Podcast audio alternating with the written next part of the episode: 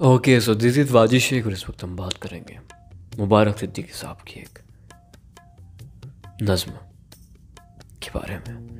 तो कहते हैं, कोई ऐसा जादू टोना कर, मेरे इश्क में वो दीवाना हो, यूँ उलट पलट कर करतिश की, मैं शम्मा, वो परवाना हो। ज़रा देख के चाल सितारों की, कोई जायसा केच कलंदर सा, कोई ऐसा जंतर मंतर पढ़ जो कर दे वक्त सिकंदर सा। कोई चिल्ला ऐसा काट के, फिर कोई उस शख्स की काट ना कर पाए। कोई ऐसा दे ताबीज़ मुझे, वो मुझ पर आशिक हो जाए। कोई फाल निकाल करिश्मा कर, मेरी राह में फुल गुलाब आए। कोई पानी फूक दे ऐसा, वो पिए तो मेरे ख्वाब आए। कोई ऐसा काला जादू कर, जो जगमग कर दे मेरे दिन। वो कहे, मुबारक जल्दी आ।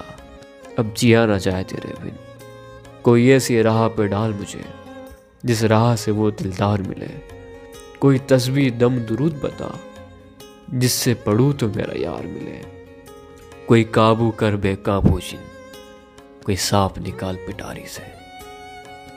कोई धागा खींच परंदा का, कोई मंका इच्छाधारी से।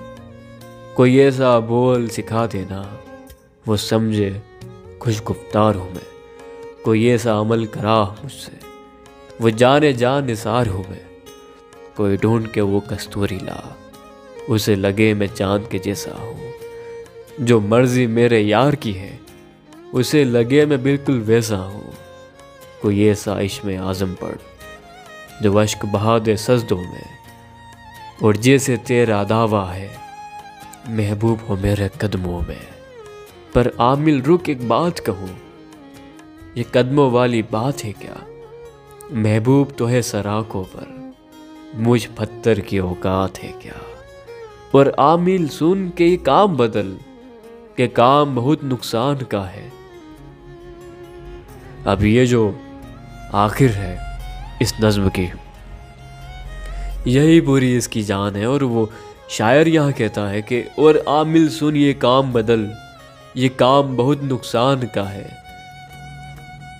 और आमिल सुन, ये काम बदल, ये काम बहुत नुकसान का है। सब धागे उसके हाथ में है, जो मालिक कुल जहान का है। तो एक ही नज्म है जिसका आखिरी में जो शेर है, वही इस पूरी नज्म का जवाब है कि आखिर में ये जो सब है उसी के हाथ में। लेकिन हमें कोशिश जो करना है वो मुकाबल रखती